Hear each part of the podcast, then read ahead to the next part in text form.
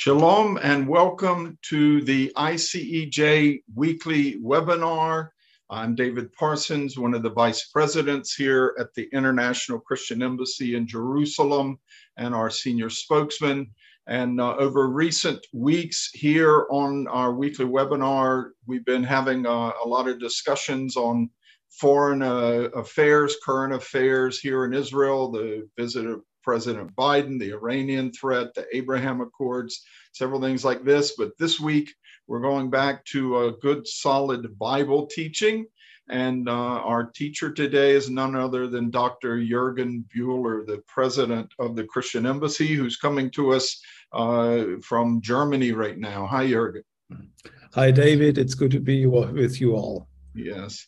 Now, before uh, we get started here, I just want to tell everyone who may be over on, say, the Facebook Live uh, platform or uh, on YouTube, our YouTube channel, watching, if you need interpretation, we have Chinese, French, Portuguese, Spanish, and Thai over on the Zoom platform. You'll have to go in and join us uh, on in that webinar session on Zoom but uh, we just appreciate having everyone with us this week. God bless you as uh, we look into the Word of God about uh, Romans 11. Jurgen's going to be talking about the olive tree of Romans 11, certain lessons we can learn from it.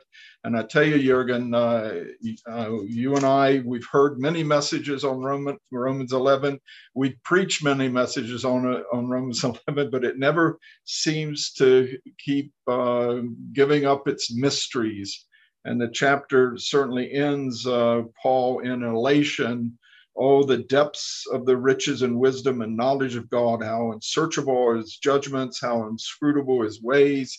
He's, he's worshiping and really overwhelmed by some of the mysteries and, and uh, deep truths hidden in this chapter and hidden in chapters 9 through 11. So please, I know you've been uh, finding some new nuggets in there over recent weeks and months, and uh, tell us uh, what the Lord has shown you. Well, thanks so much, David. And uh, yes, you're absolutely, absolutely right that uh, the book of Romans um, in itself is an amazing book that keeps uh, showing up new revelations as you keep on studying the book and reading the book. You discover uh, new gems and new truths about it. And today we are going to look at Romans 11. It is the most recognized chapter in the Bible, probably that is dealing uh, from a new, pros- a new Testament perspective with the mystery of Israel or the truth of the Jewish people, or with the question, what does Israel, what does the Jewish people have to do with us as Gentile believers? And I would like to start reading uh, from the Word of God. If you have your Bible with you, I also recommend everyone on this call, if you have a notepad with you, if you have a, uh, a Bible with you, get it ready. Make sure you have a pen to take some notes. We are going to quite uh, a number of passages today, and I want to encourage you uh, to read them again at home at your leisure. And be like the Berean Christians, where it says they received the word of God with joy but they uh, checked everything, they tested everything, if it is really uh, biblical teaching. So I encourage you to take notes and uh, read yourself the passages that we are uh, engaging today. Um, I want you to open your Bible in Romans chapter 11, and I'm going to read quite a, a lengthy passage out of that chapter. Let's start from verse 15, Romans 11, verse 15, and we are going to read all the way to verse 27. Romans 11, 15 to 27. For if there, and Paul is reading here, speaking here about the Jewish people, if there, the Jewish people's rejection mean the reconciliation of the world, what will their acceptance mean but life from the dead? if the dough offered as first fruit is holy, so also is the whole lump. And if the root is holy, then are also the branches. But if some of the branches were broken off, and you, although a wild olive shoot, were grafted in among the others, and now share in the nourishing root of the olive tree, do not be arrogant, but towards the branches. If you are, if, if, if you are, remember, it is not you who support the root, but the root that supports you. Then you might say, branches were broken off so that I might be grafted in. That is true. They were broken off because of their unbelief, but you stand fast through faith. So do not become proud, but fear. For if God did not spare the natural branches, neither will he spare you. Note then the kindness and the severity of God, severity towards those who have fallen, but God's kindness to you, provided that you continue in his kindness. Otherwise, you too will be cut off. And even they, if they do not continue in their unbelief, will be grafted in, for as God has the power to graft them in again. For if you were cut off from what is by nature a wild olive tree and grafted contrary to nature into the cultivated olive tree, how much more will these, the natural branches, be, be grafted back into their olive tree?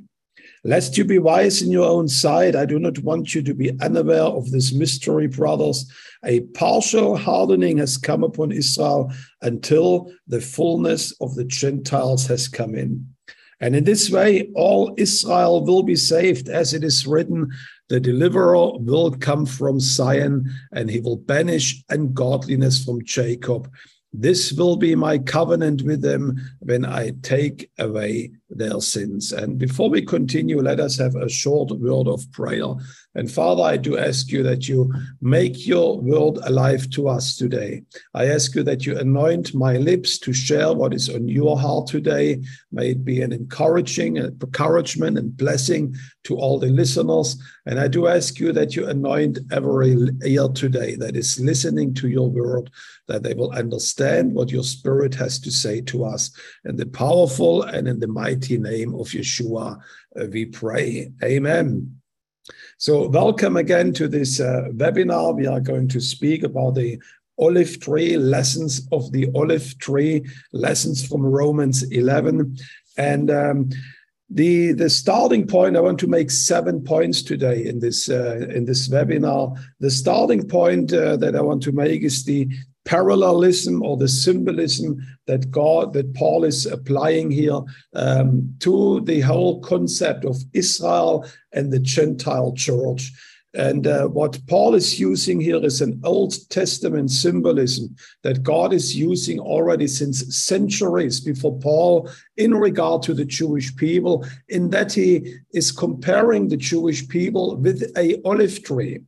And if you have your Bibles with you, I want you to open your Bibles in uh, Jeremiah chapter 11. In Jeremiah chapter 11, verse 16, Jeremiah 11, verse 16, the prophet speaking here about in the name of God to the people of Israel. And he says, The Lord once called you a green olive tree, beautiful with good fruit but with the roar of a great tempest, he will set fire to it, and its branches will be consumed.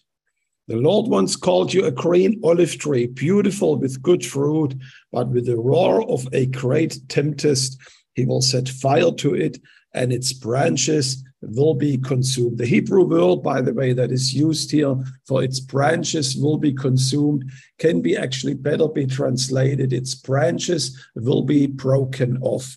But what I, the main point, what I want to make here in this first uh, point that I'm raising is that Paul is implying here a Old Testament symbol that is repeatedly used for the Jewish people. Israel, Jewish people, they are the olive tree of God. They are the planting of God, so to speak. Another passage you, you can find in uh, Psalm 52, verse 8. Psalm 52, verse 8. Uh, this is uh, a psalm where the writer, the psalmist, say, psalmist is saying, I am like a green olive tree in the house of God. I trust in the steadfast love of God forever and ever. And uh, the writer of the psalm says, I am such a tree. I'm an olive tree in the presence of the Lord. And of course, we all are reminded in Zechariah chapter 4, where Zechariah is this amazing vision, uh, which I believe is a prophetic vision for the last days. And in this vision, he sees two olive trees and uh, he's wondering what is going on. And he asks the Lord even twice. He says, What about those two olive trees? And the answer of the Lord is, It will not be by power nor by might, but by my spirit, says the Lord. And what I believe, what it does represent, it's the people of God, anointed by the Holy Spirit, anointed to ministry by God, called into ministry by God, and serving the purpose as God's uh, dispenser of his anointing, of the presence of the Holy Spirit towards mankind. So the first point I wanted to raise is that this imagery of the olive tree, it's not an invention of Paul. It's not something that he came up with, but he was understanding the Jewish hearers and the Jewish listeners. They already knew that uh, uh, um, figurative language from the Old Testament, and we saw this in Jeremiah, uh, Psalm 52, but also in Zechariah chapter 4, a passage that I do uh, encourage you to read. Now, then he's uh, continuing with this whole imagery of the olive tree. And he's, and this is my second point, he identifies the identities. He defines the identities. Um, and number one, he says there are two types of olive trees. There is one, the noble or the cultivated olive tree. Uh, there's different translations for that. And then there is also the wild olive tree. Now, we don't know very much today the wild olive tree, but the wild olive tree, it is a, a, a bush type. Uh, you can almost say a weed that is growing in the Middle East. You can find it also in Australia. And those wild olive uh, bushes, you could rather say they are not properly trees because they never have been really cultivated. Um, they produce also tiny fruit type things, but they are useless. They don't give oil. You can't consume them. It is really a shrubble uh, bush that is somewhere on the way, on the path of the way that is taking away uh, place. It is a useless bush. And he, I have to uh, be very honest with you, we all are, most of us on this call, we are Gentiles. Um, that means we are non Jewish from our origin. Our parents are coming. I look here at the port, at the translation. They might be coming from Portugal, from China, from Latin America, uh, from France or China or Thailand or Germany, like my, myself. And most of us won't have any Jewish roots. And Paul says, in his understanding, these are the people who represent the wild olive tree. And then there is the noble olive tree. We have seen this in the previous uh, point that uh, the Bible actually refers to Israel as this green, beautiful, cultivated olive tree that is bringing forth fruit for the glory of God. And um, you might you might th- think and myself, well, does this mean that the um, the Lord doesn't really see any benefit in the Gentile nations? And uh, why does he use such a, you can almost say, a rude expression for us, the Gentiles, that you say, well, you are nothing more than just maybe this type of weed that is uh, uh, found at the wayside. It's not uh, good for anything, it doesn't produce fruit. And what Paul is doing here, he's continuing a theme that you find not only in the Romans, but also in other chapters um, he speaks about the calling of the Jewish people in quite powerful ways. And I want you to, to listen to that and keep it, keeping in mind that he's speaking about now this cultivate, this noble olive tree that he is uh, referring to here. In Romans chapter 9, uh, Paul speaks about his people. For I wish, Romans chapter 9, verse 3, that is in the, all the way down to verse 5. For I wish I for myself to be accursed and cut off from Christ for the sake of my brothers, my kinsmen according to the flesh. And now he's defining them. He says that those kinsmen according to the flesh, remember, those who belong to the noble, to the cultivated olive tree, uh, to them belong the adoption the glory, the covenant, the giving of the law, the worship, the promises. To them belong the patriarchs, and from their race, according to the flesh, is the Christ who is God over all, blessed forever. Amen. Now he puts a, an amazing list of benefits to the Jewish people, where he really says, uh, and he, uh, he makes the statement already in Romans chapter 3, verse 1, where he asks, What is the benefit of being Jewish? He says, Much in every way. To them were committed the oracles of God. And here he continues that list. Not only the oracles of God were given to them, the word of God, but to them, it's, he says, them belong the adoption. That means the sonship. They can call themselves sons of God. To them belongs the glory, the covenants, the giving of the law, the worship, and the promises. That means it was a people that had tremendous hope because of the promises that God gave to them. And it says, to them is a legacy of generations after generations of men of God who walked with the Lord. He says, to them belong the patriarchs from their race according to the flesh, even as Messiah, Jesus Christ, who was Jewish, who is God of all, blessed forever. Amen. And I don't think you need to be convinced much more that it definitely, you can say it's a tremendous blessing to belong to the Jewish people. The question is so, what about us Gentiles? And I want you to answer these questions. I want you to open Ephesians chapter 2, verse 11. Ephesians chapter 2, verse 11. Here, Paul is writing to a Gentile church in Ephesus. It's an ancient, powerful city in the, in the Roman Empire. It was a harbor, a trade city. They had a huge amphitheater. I had the privilege to visit that many years ago. They could seat up to 50,000 people in that amphitheater. And most of the people of that congregations, they were Gentiles. Now, Paul is now writing the following words to this Gentile church in Ephesus. Listen to that. Therefore, remember that at one time, you Gentiles in the flesh, that means he really speaks about us Gentiles, called the uncircumcision by what is called the circumcisions, which is made by flesh, by hand. He means that the circumcised people, the Jewish people, they called you the uncircumcised. And that was not a friendly word. This was quite a hostile expression. You remember David uh, saying, referring to Goliath, he says, How does this uncircumcised Philistine dares to blaspheme against the armies of the Lord? You were called uncircumcised. And remember, he says, that you were at that time separated from Christ alienated from the commonwealth of Israel, strangers to the covenants of promises, having no hope and being without God in this world. And then, of course, he continues, he says, But thanks be to God through the blood of Jesus, we have been brought near.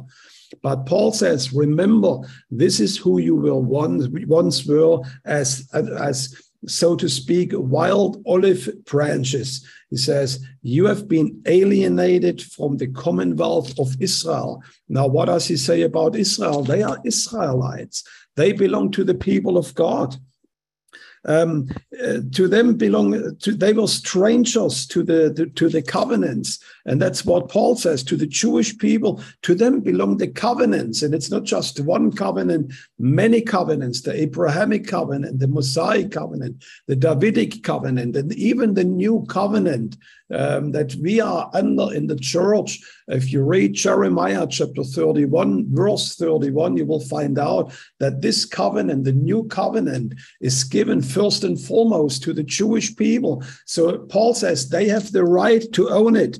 But we as Gentile, we used to be outside those covenants. We were without hope and without God in this world. And I see you very clearly, I, I hope you very clearly can see why Paul is calling us as the wild olive branches, as Gentiles, truly like this we that is without hope, without covenant, without hope for a life after that, but uh, in a way, people that were serving unco- uh, some kind of gods or demons in the worlds and in the countries where we came until the gospel of Jesus penetrated our countries. And uh, Paul makes this very powerful. He says, therefore, remember, he says, though later on we will speak about it, don't be arrogant. Remember where you come. Ephesians says, remember that once you have been those uh, wild olive branches. And we also understand because of that, this was not just Paul's understanding, this was also the understanding of uh, the Jewish people. There is even passages in the Talmud that they refer to the Gentiles as dogs because they say they don't really have a, a relationship to the God who is the creator of the heavens and the earth.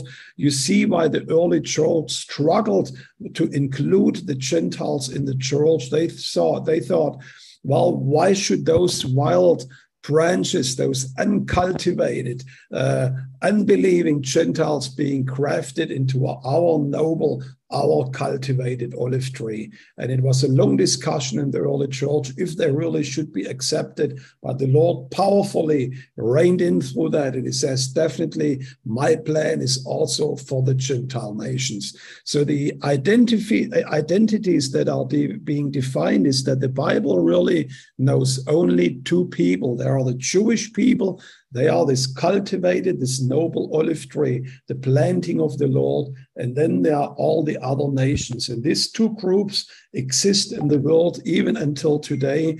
And it's by God's mercy, by his gospel, that we are being crafted in into the household of God and become part of the promises and of the blessings and covenants of God that uh, uh, first and foremost were given to the Jewish people.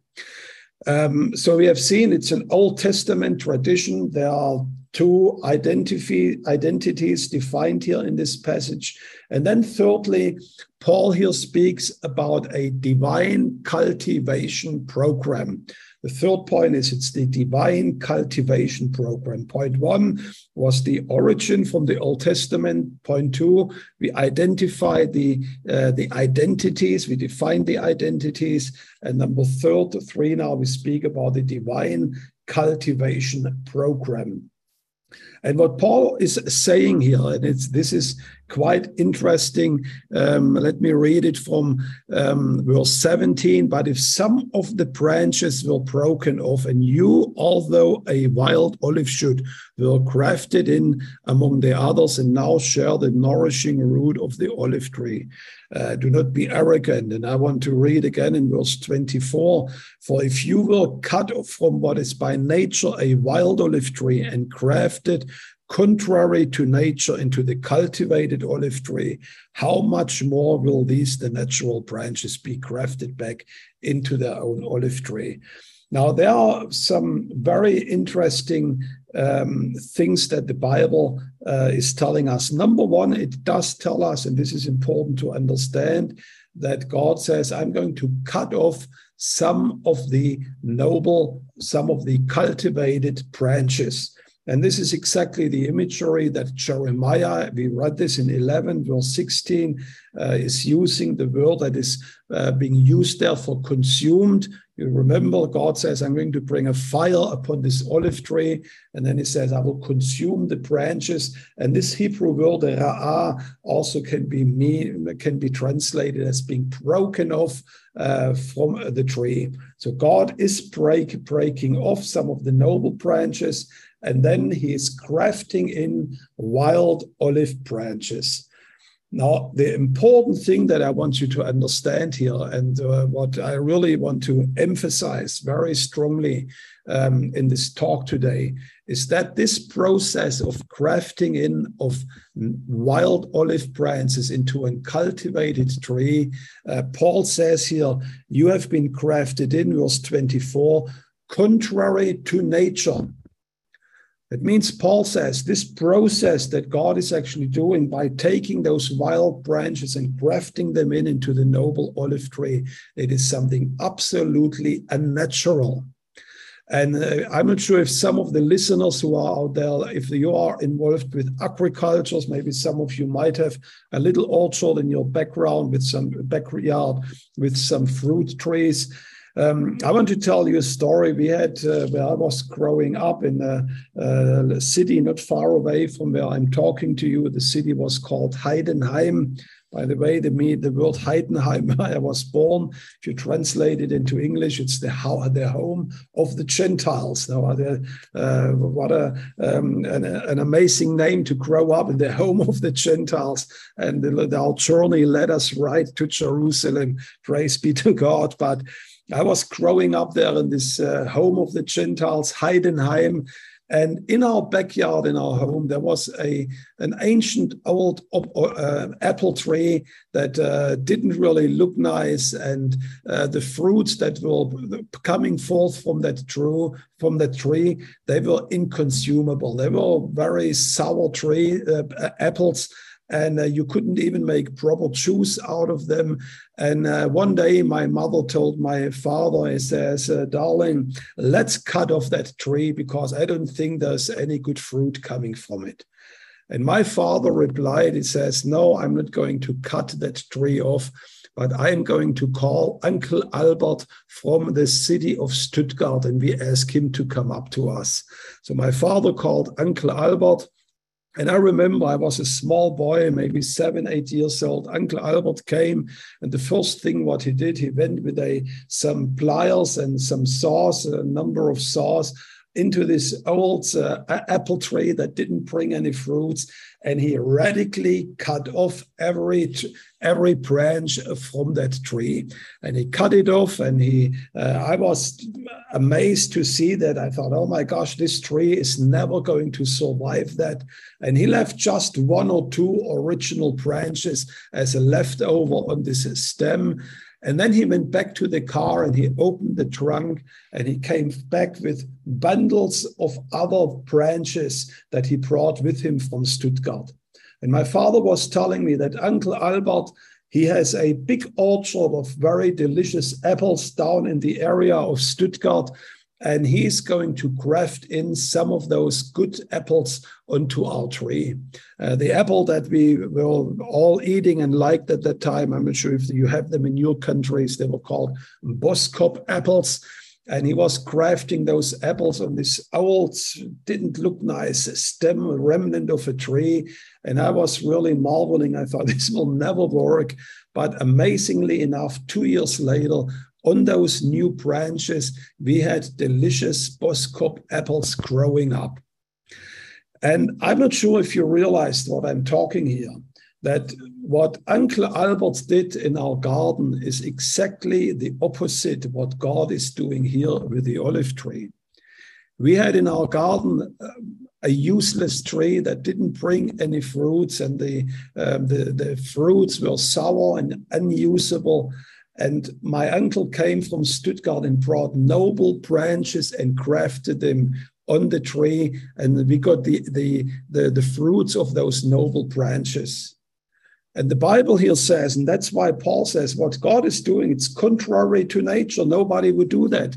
He says, God is taking this noble cultivated tree, cutting off the good branches, and he's replacing them with wild branches. And let me tell you, I was even talking the other day here in German, Germany in a farming community, and uh, some of the people there they were raising their hands that they actually had apple yards, and they confirmed everything what I'm telling you. They say you are absolutely right. You never take bad bad branches and put them on a good tree. You always do it the other the other way around.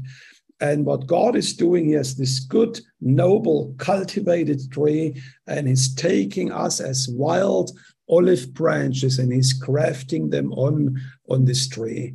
And now the amazing thing, what is taking place, Paul is saying, he says the miracle is taking place that being grafted into this good in this good tree, which normally in nature never would happen, by the transforming power of this oil, this sap that is coming through the tree, the power of the Holy Spirit is transforming those wild olive branches and allows us as non Jewish people to enjoy the blessings, the covenants, the promises, the hopes of God that He originally intended for the Jewish people, but they have become now ours. And he enabled us to bring forth fruit for the kingdom of God. And if I could hear you today, I wish you would say a big and shout a big hallelujah, because this is indeed incredible grace that God took us as people, how Paul says, Ephesians 2:11 again, a people without hope, and he crafted us in against nature in the olive tree of Israel, and we became partakers of the blessings of God.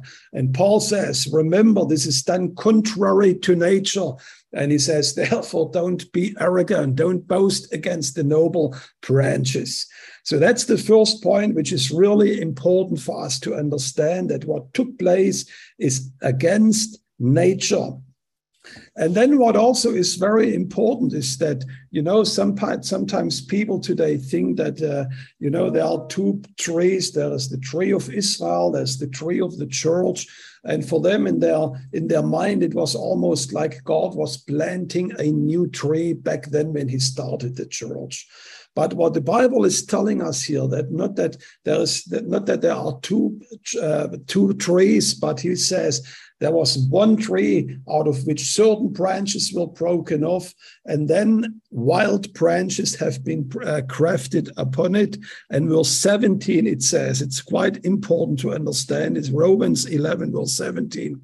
Although we were wild olive shoots, we were grafted in among the others, and we now share in the nourishing root. That means, he says, he didn't start something new, but we as Gentiles, we have been crafted in among the others, he says, verse, uh, verse 17. We have been among the others. That means we are joining in the fellowship of the Jewish people. And honestly, I believe this self understanding, this self awareness, is gone almost completely from the church that they understand themselves as joining the Jewish people, as being crafted in among the Jewish people. But we conceive today this olive tree of the church as a pure Gentile thing. And yes, they are the Jewish people, but it's something completely different. Paul says, You have been crafted in among them.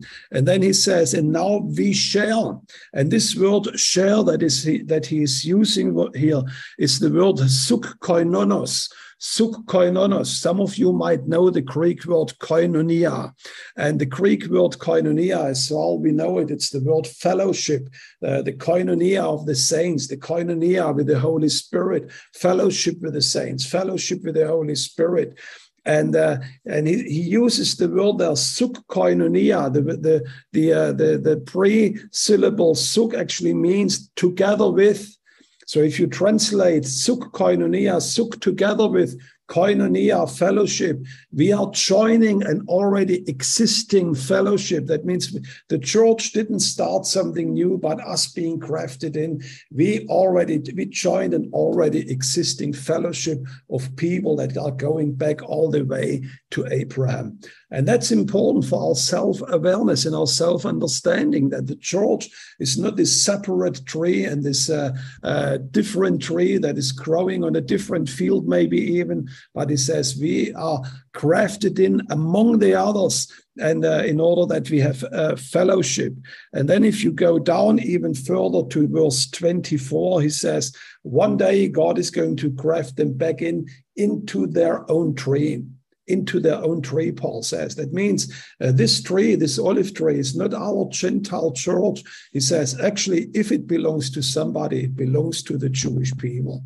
And that's why Paul in the book of Romans is very clear. He says, the gospel of Jesus Christ is God's powerful salvation to the Jew first. Why? Because uh, to them are the covenants, to them it belongs, but also through the grace of God to us Gentiles. And that's very important for us to understand that it's done against nature and that we are joining in into a fellowship. And the last point I wanted to make here in, the, in this context of this crafting in process is not that we uh, completely replace all the branches, but he says here in verse 17, some of the branches were cut off.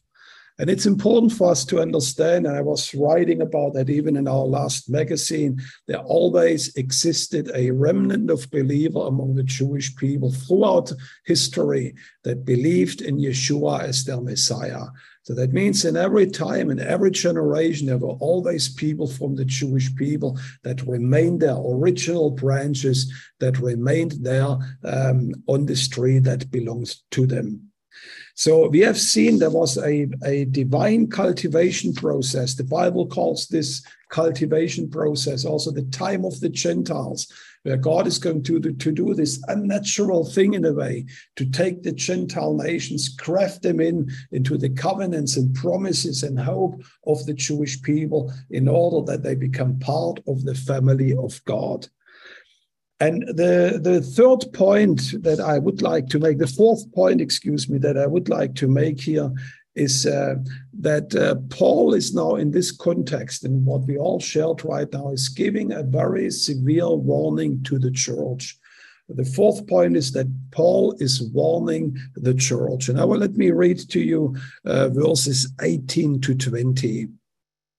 Uh, now, if you, speaks to the wild branches, have been crafted in, verse 18, do not be arrogant towards the branches. If you are, remember, it is not you who support the root, but the root that supports you. Then you will say, well, branches were broken off that uh, broken off that I might be crafted in. That is true. They were broken off because of their unbelief, but you stand fast through faith. For if God did not spare the natural branches, neither will he spare you. I continue actually uh, reading verse 22. Now then, see the kindness and the severity of God, severity towards those who are fallen, but God's kindness to you, provided that you continue in his kindness. Otherwise, you also will be cut off. And, um, and he says here now, do not become proud, but fear. And honestly, when we look, look in church history over the last 17, 1800 years, maybe 1600 years, this probably was the biggest single mistake of the church of the last centuries. That the church consistently, repeatedly, century after century, got arrogant against the natural branches, got arrogant, arrogant against the Jewish people. And the language that Paul actually is putting out there is it's a very strong language. He says, be careful. Says, think about that. Excuse me. God is not sparing the natural branches and he's doing something contrary to nature that nobody would do, but in his grace and mercy, he's crafting in those wild olive branches uh, you know, if you would do this today as a farmer, what God was doing, if you would have this olive branch farm in Israel and somebody would watch you how you are taking those wild branches on the tree, they would say, This is crazy. And they might make fun of you. But God did it. It wasn't a shame to put us on those tree. And God says, But remember, it is the tree that is carrying you. Therefore, do not be proud against the Jewish people. And um, if you look at history, you know, it's exactly the opposite that took place. There were centuries of pogroms against the Jewish people, where Jews have been evicted again and again from many cities all across Europe. Uh, you had the Crusades that uh, uh, brought for the first time real violence against the Jewish people all across Europe. It started in Germany at that time, but all the way through Turkey and the way to the Holy Land tens of thousands of Jews have been killed with the only reason they said, You are Christ killers, uh, you are a cursed people of God. They might have said, even like here, they were broken off. And the church sinned against the Jewish people. And the French, Inquisition, the Spanish Inquisition in 1492 and of course, I'm coming to you here in Germany just some 77 years ago, 80 years ago, here in Germany, where I'm talking to you. The church was silent and sometimes even collaborated when Adolf Hitler murdered brutally more than 6 million Jews all across Europe. It means over centuries, the church sinned against the apple of God's eye. And um, this is a very stern warning. You know what? what God is telling the church here, and this is quite uh, um, I can't put a strong enough emphasis how serious that is. He's actually saying twice, he says, if you are not watchful, if you don't care, God actually might break you off also. If he didn't spare the natural branches, he will definitely not spare the wild branches, God says. That's not me saying, that's what we find here in the word of God. And uh, and then he, you know what what Paul is indicating to us here. He says, you know, if you are dealing with, and if you are dealing against the natural branches, he says, you are actually sinning against the very root of your faith. And here is also a very simple lesson from agriculture. It says, if you are a farmer, one of the most important parts of any tree that you have is the root system. If the root is sick, the entire tree is sick. And Paul says if you are sinning against the original branches, you are touching the root of that tree. That means you are cutting yourself off from the supply, from the blessing of God's blessing in your life. And I thought about that. And I wondered why we had so many waves of revival that started gloriously, but it took maybe some take just a few decades until this revival was flowing out, and we needed new revivals and new moves of God repeatedly and repeatedly because they were constantly coming to an end. And I wonder to myself, and I don't have an answer yet, but I wonder could it be that this tree that saw so many revivals, that saw so many outpourings, but consistently was sinning against the root, that this was maybe one of the main reasons why the church needed to be renewed again and again and again because they were consistently sinning against the root that they was carrying them. And also, what, I, what the last comment I want to make on this point is that it's actually not just about theology. You know, sometimes people say, "Well, uh, my pastor or this church they don't understand the Israel theology." It's not just about theology and about recognizing these verses of the Bible like this or that but it's all about actually, it's actually an essential, life essential question that God says, be careful how you deal with the natural branches. And he says, if you don't do it in the right way, you might be cut off. And I don't want to make any further comments on that, but Paul is using very serious language here, warning the church, warning us believers that we need to be rightly connected with the roots of our faith, that we need to be rightly connected with the Jewish people. So there is a very strong warning in that passage, which I believe uh, um, is also sometimes ignored even by friends of Israel, that we have to be careful how we deal with that roots. Uh, very shortly, uh, the fifth point I would like to raise today is that this current this current uh, situation, this uh, situation which is lasting now almost 1800 uh, years, 1900 years, meaning the situation that God was cutting off natural branches in order to graft in wild branches. It is a temporal state. It's not an internal state. That's what Paul again and again highlights in, in Romans again and again. Is God finished with the Jewish people? Definitely not. He's denying this several times.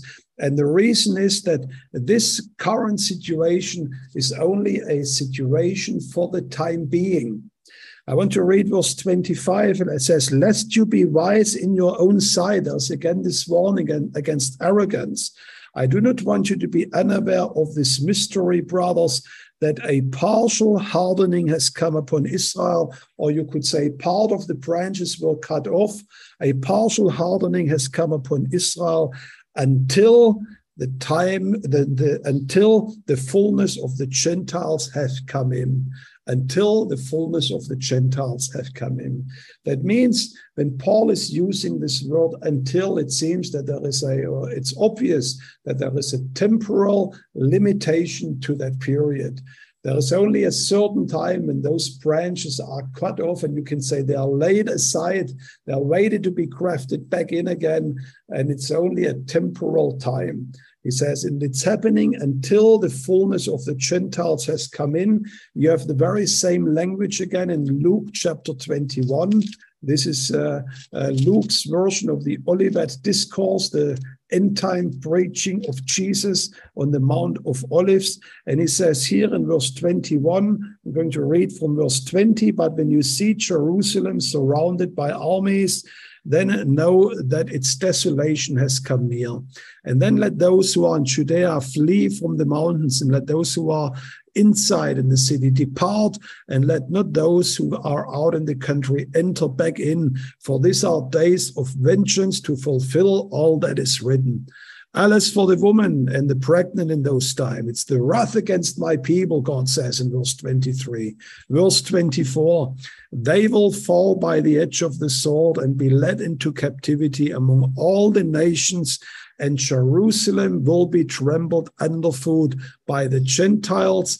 Now, again, the same word until the times of the Gentiles will be fulfilled.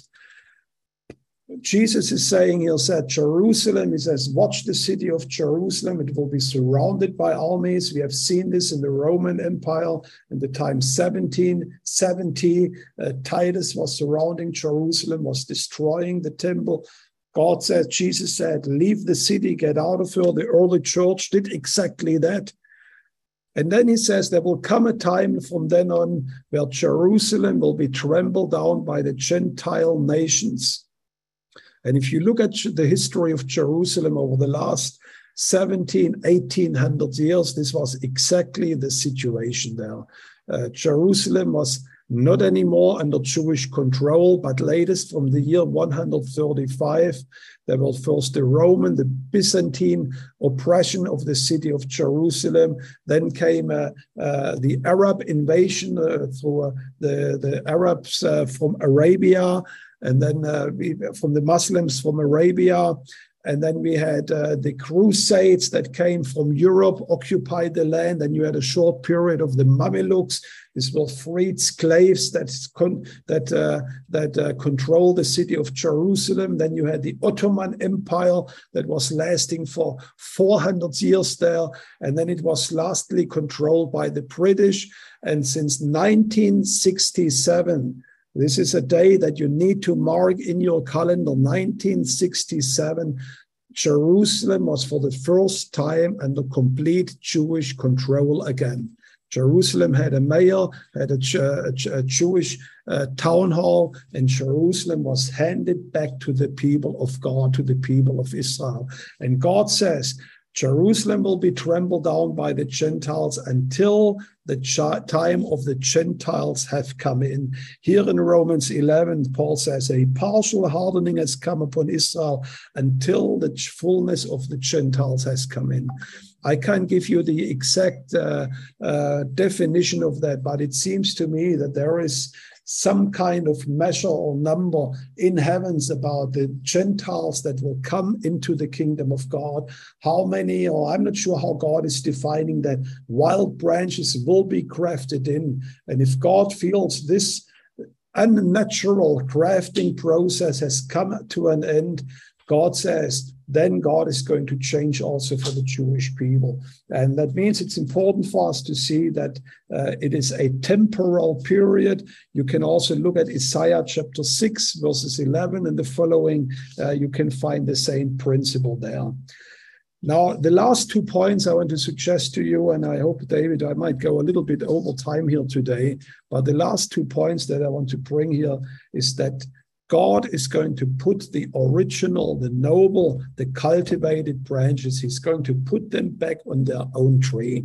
And you read this here in verse 23, verse and 24 even when they they do even they the jewish people if they do not continue in their unbelief they will be grafted in again for god has the power to graft them in again for if you will cut off from what is by nature a wild olive tree and graft it contrary to nature into the cultivated olive tree how much more will these the natural branches be grafted back in into their own tree and that means God says, or Paul says, he says, God, number one, he has the power to do it. Verse 23 God has the power to bring those branches back.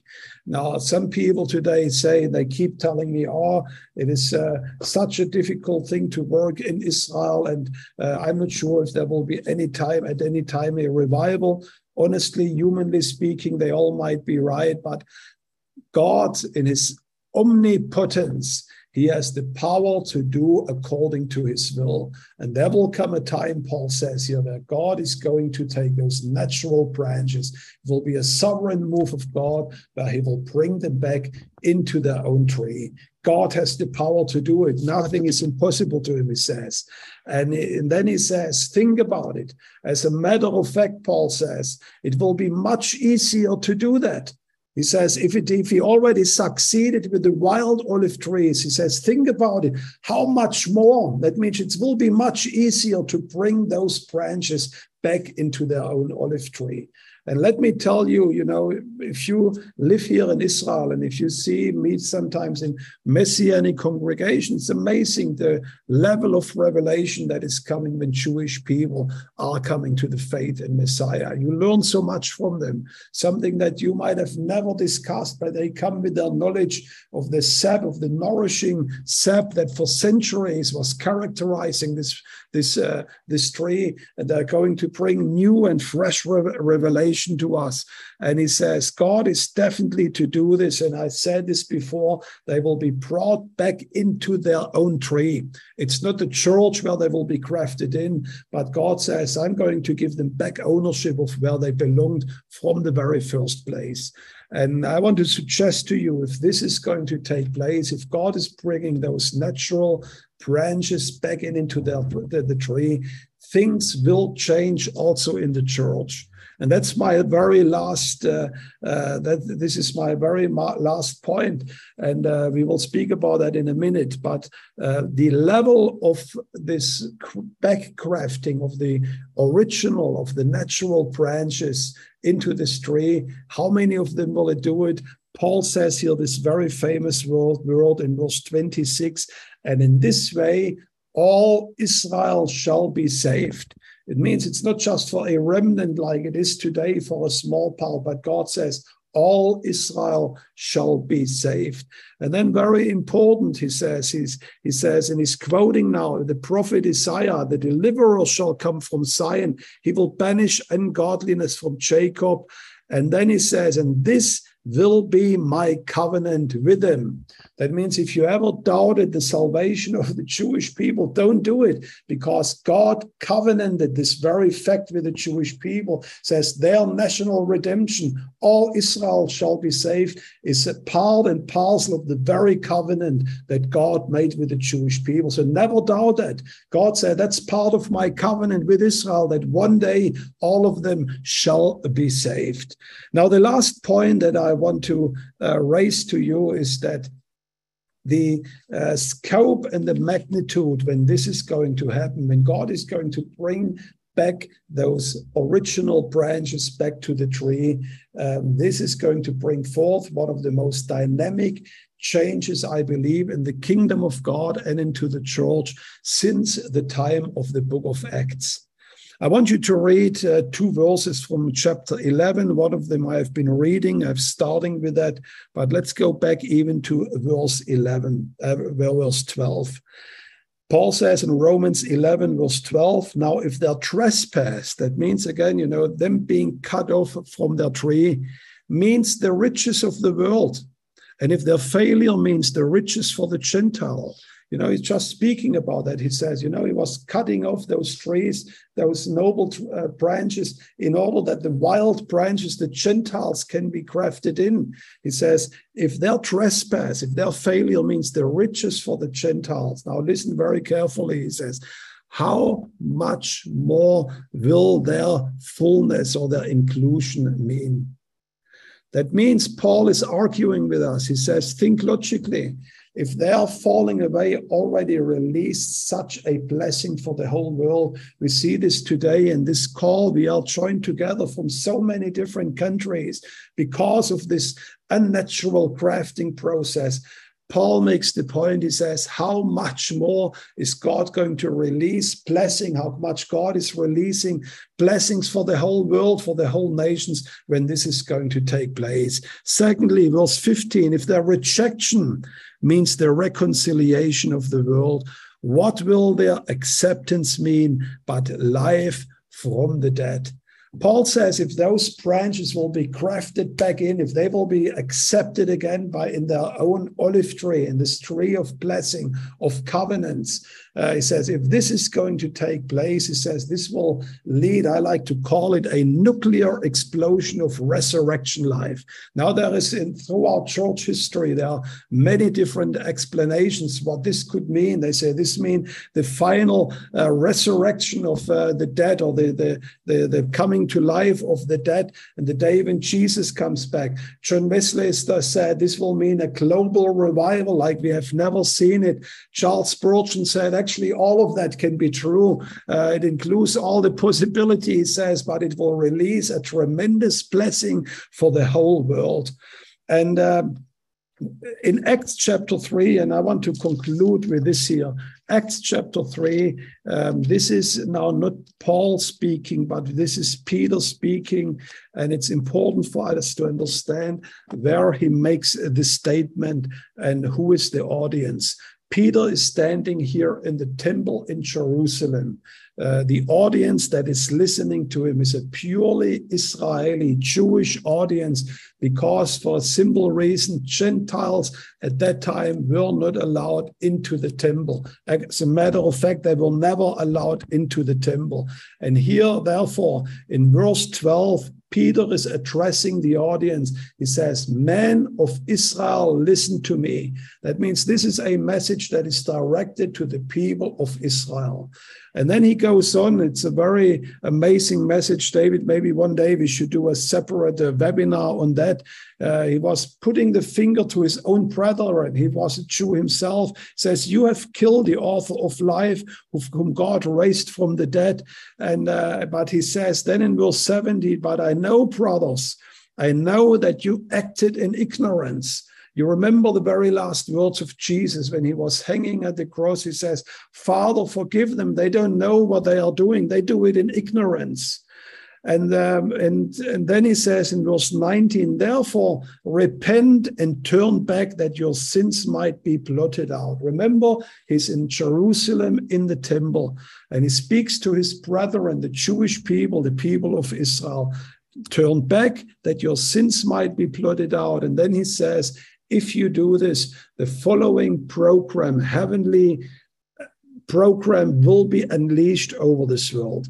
Turn back that your sins might be blotted out in order that times of refreshment may come from the presence of the Lord. That means also Peter understood if the Jewish people would repent back to the Lord, a time of refreshment from the presence of the Lord will be released. Secondly, he says that he may send Jesus Christ back to this world, appointed to you, Jesus, whom heaven must receive until the time for the restoration of all things. And what Paul is saying is that, what Peter is saying is that Jesus needed to be retained in heaven until a particular time. It will be the time, he says, of the restoration of all things. And I want to suggest to you that what he is speaking here is that Peter foresaw this one day when all Israel will repent, or like Paul says, all Israel shall be saved. And like Paul, he has the understanding if those branches will be crafted back in, there will be a, a, a release of a heavenly uh, blessing coming upon the whole world. It will be the time of the restoration of all things. And then the climax will be that Jesus will come back to this world. And this is so important for us to understand understand that even Jesus himself, when he was standing on the Mount of Olives, remember he was weeping over the city of Jerusalem. And he says, Oh, Jerusalem, would you have recognized the time of your visitation, the time of your grace? But now Jerusalem will be left desolate. That means God said, I'm going to break off some of those branches. I will graft in the wild olive branches. And he says, and you won't see me again. That means I will not come back again to that city, Jesus said, until you say, Baruch haba b'shem Adonai, until you say, Blessed is he who comes in the name of the Lord. You know, it took me quite some time to understand why Israel needed to say, or Jerusalem needed to say this strange world. Baruch haba b'shem Adonai, blessed is he who comes in the name of the Lord. Uh, we normally don't say this in our liturgies very often in our churches. And why did Jesus particular this sentence to come from the Jewish people? And it dawned to me when I moved to Israel 26, 27 years ago, and the professor where I studied, he invited us to his home and he opened the door for, uh, for an evening dinner. And Vesna and I, we, we, we went to the professor and uh, he opened the door and he says, Jürgen and Vesna, Baruchim habaim, Baruch haba, blessed is he who comes. So that's a strange greeting. Why does he say that? Maybe he knows that we are believers and a few weeks later, somebody else was inviting us to their home and they opened the door, the very same scenery. Baruch haba, blessed is he who comes. Now, if you drive up to Jerusalem, if you have uh, ever visited Jerusalem and uh, come up from the airport in uh, Tel Aviv to Jerusalem, the very last curve at the road before you enter into the city of Jerusalem, there is written with white, gigantic letter, Baruchim Habayim LeYerushalayim. Blessed are those who come to Jerusalem. Now, I want to tell you there is no religious meaning in that when you come to Jerusalem, that the mayor wants to give a blessing to them. But Baruch Haba, that's the way how in Israel we say, You are most welcome. You are blessed to come here. And what Jesus was saying on the Mount of Olives, he says, I'm not coming back. You won't see me again until this nation will welcome me back as their Messiah. And this is exactly what Paul is what is Paul is referring. He says, think about it. Once they will be grafted back in into their into their into their original tree. Once they will be able to say Baruch haba, he says the most exciting thing in history will take place.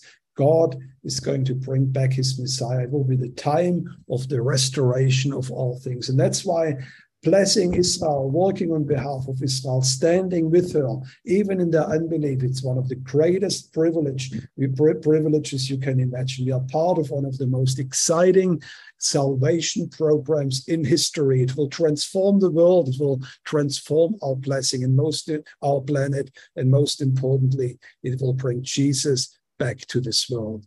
And therefore, Paul said, remember, says it's an incredible privilege to be part of that tree. Therefore, honor the roots, honor the original branches, be somebody who blesses them back, and be a people that is waiting for the coming of the Messiah. And that's what I wanted to share with you. David, back to you. Thank you, Jurgen. So many very good insights. I know uh, Jesus says a good sage takes a little old out and and and and a little new out of the cupboard, and so some really good new insights uh, throughout. Jurgen, a lot for the people to consider. I know uh, Jesus, when he said this, uh, Baruch Haba B'Shem Adonai, he's quoting from Psalm 118 just a couple verses before is the verse about the stone that the builders rejected, and it means they finally accept him, and it's quite uh, an important and, and, powerful verse. Very, very good stuff, Jurgen. I, I think this, you know, some have a question from Romans 11. You know, well, it's possible the Jews might get grafted back in, and God has the power to do it but he actually uh, paul comes to this realization that he actually has a covenant promise to do it. It's a sworn covenant promise. It's not there's no doubt about it. And this is why he, he starts out his teaching in romans 9 in despair i give my own salvation that some would get saved. And he ends it in elation glorifying the wisdom and power and ways of god that he realizes in the end God's going to do this. And it's a wonderful truth for us today. Uh, I think uh, you've really helped uh, people understand it in a lot deeper way. And uh, for me, this whole message, and especially the warning to the Gentile churches, you you laid emphasis on it, but I, you know, cut off means cut off. And uh, you're talking about like uh, the people before the flood. The Bible speaks to them. God says, I'm not going to, He promises, no, I'm not going to cut off people again by water. It means they got cut off. Their, their descendants are no longer here. Um, but, you know, those words uh, written in the first century based on his prophetic understanding, they're powerful and, and very relevant today, but how much more so once we see the physical restoration of Israel and the first fruits of their spiritual restoration, this grafting back in with the messianic body. If, if you're a Christian or a church and you still persist in, in hatred towards the Jews, uh, rejection of them, uh, I don't think God has as much grace anymore. Mm. And we see church, entire churches lapsing into where they're accepting gender bending and worshiping earth gods and stuff, Mother Earth, and, and just going off into apostasy. And God is allowing this. So, very powerful stuff. We really appreciate it, Jurgen. Well, thank you so much, David. And and you know this term "cutting off," Paul uses that even in Romans nine in the beginning. He says, "I'm actually voluntarily. I would like to be cut off." He cut says, off. "I'm willing to take my place of being cut off if by that I could save my people." Yeah, and, uh, and it's quite a serious world indeed. Yes. Okay. Well, uh, please tell your your friends, your family to. Uh, you can find this on our Facebook channel uh, afterwards. It's it'll be up on our YouTube channel, our Facebook page. This week's uh, ICEJ weekly webinar, Jurgen teaching about the uh, olive tree of Romans 11. You can share the link with them. Let others uh, get a you know benefit from this teaching. And uh, next week, we'll be back here on Thursday at 4 p.m. Israel time once again for another ICEJ weekly webinar. We're going to have an update on Aliyah, uh, what's happening. It's already been a, a, really banner year, record year in the number of Jews uh, coming, making, uh, uh, immigrating to Israel and but there's also certain troubles brewing, uh, especially in Russia, trying to shut down the Jewish Agency. And so Nicole Yoder, our uh, vice president for Aid and Aliyah, will be here to uh, give us an update, and uh, our, our fellow Vice President uh, Barry Denison will also come with a little teaching on Aliyah that he wants to share with us. So next week's uh, webinar will feature Nicole and Barry here talking about uh, Aliyah. Next Wednesday, 4 p.m. Israel time, we have the global prayer gathering again. Please join us for that. And of course, we have to mention the Feast of Tabernacles. Jurgen, maybe you want to say something about the feast real quick. We're getting excited about it. Uh, one of the people that is coming is this Chief Justice of South Africa. Uh, former Chief Justice who was really uh, ridiculed for standing with Israel on biblical grounds. He's going to be with us. Andrew Brunson, who was in uh, Turkey uh, in prison. We've got some really uh, new and excellent speakers this year. Yeah, no, you are absolutely right. Uh, you know, normally um, I always say, come to the feast because the Bible just simply commands us to go to Jerusalem to celebrate and worship the Lord uh, at the Feast of Tabernacles. And, and by the way, you know, what I want to add to that, I was preaching here just a few weeks ago in Germany, and some of the farmers in that community, I mentioned them, it was a farming community. They said, you know, when I, when we heard you speaking about the feast, we actually might consider going there because over the last few years here in Germany, there was a severe lack of rain. Many of the forests are actually dying out and are being uh, uh, severely damaged by that. And Zechariah says, you know, those people who don't come to the feast, there will be no rain, or let me put this in positive terms. I believe God is blessing, uh, guaranteeing, and, and promising a blessing for those nations who do come to the Feast of Tabernacles. And they said, we might consider coming because we need rain in Germany. And we saw that, David, you remember with the Egyptian delegation, yes. they came, there, all the floodgates of heaven were literally opened over the city of Cairo Cairo. And um, and I believe also, you know, it's releasing a blessing for our nation, a spiritual blessing. I want to encourage everybody just for that reason to come. But coming back to the speakers, it is indeed, uh, and I think one of the best arrays of speakers I remember for a long time. Very powerful man of God, Lou Engle. He will come with a fresh uh, prophetic word. He shared it with us uh, when he was recently here in Jerusalem. Uh, for the next generation, it's something that is super important for, especially the youth around the world.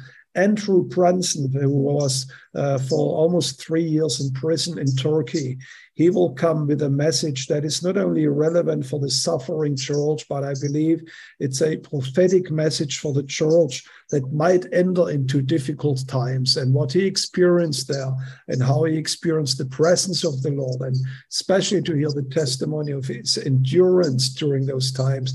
I believe this will be very important for us to hear it.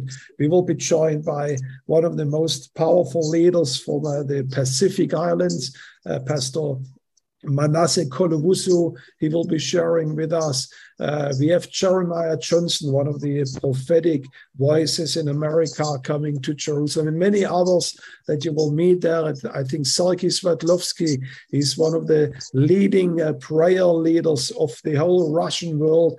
He comes, he says, I have a, a burden and a prophetic word for the conference. I believe it will be an amazing time. You don't want to miss it to be in Jerusalem for the Feast of Tabernacles this year. Yeah. It, it'll be interesting to see Andrew Brunson with our delegation from Turkey for our first time. We're going to have a whole delegation from Turkey. That'll be right. wonderful to have them fellowship and hug. And I'm looking forward to that moment. And some Egyptians again, uh, much de- bigger delegation this time. And we're just uh, inviting you to come to the feast October 9th through 16th and uh, you can join us through the full uh, feast package tour. It covers uh, everything you need for eight or nine days here in the land, uh, or just uh, enter the feast in person. And if you can't make it, you can join us online. You can go to feast.icej.org to find out more about those three options feast.icej.org. Join us in October for the Feast of Tabernacles. God bless you, Jurgen. God bless you, everyone who uh, tuned in this week and viewing here on our ICEJ weekly webinar. Shalom from Jerusalem. Shalom and God bless you. Thank you for joining us today. We'll see you next Thursday at 4 p.m. Be sure to subscribe and follow us on our social media pages for more exclusive ICEJ content.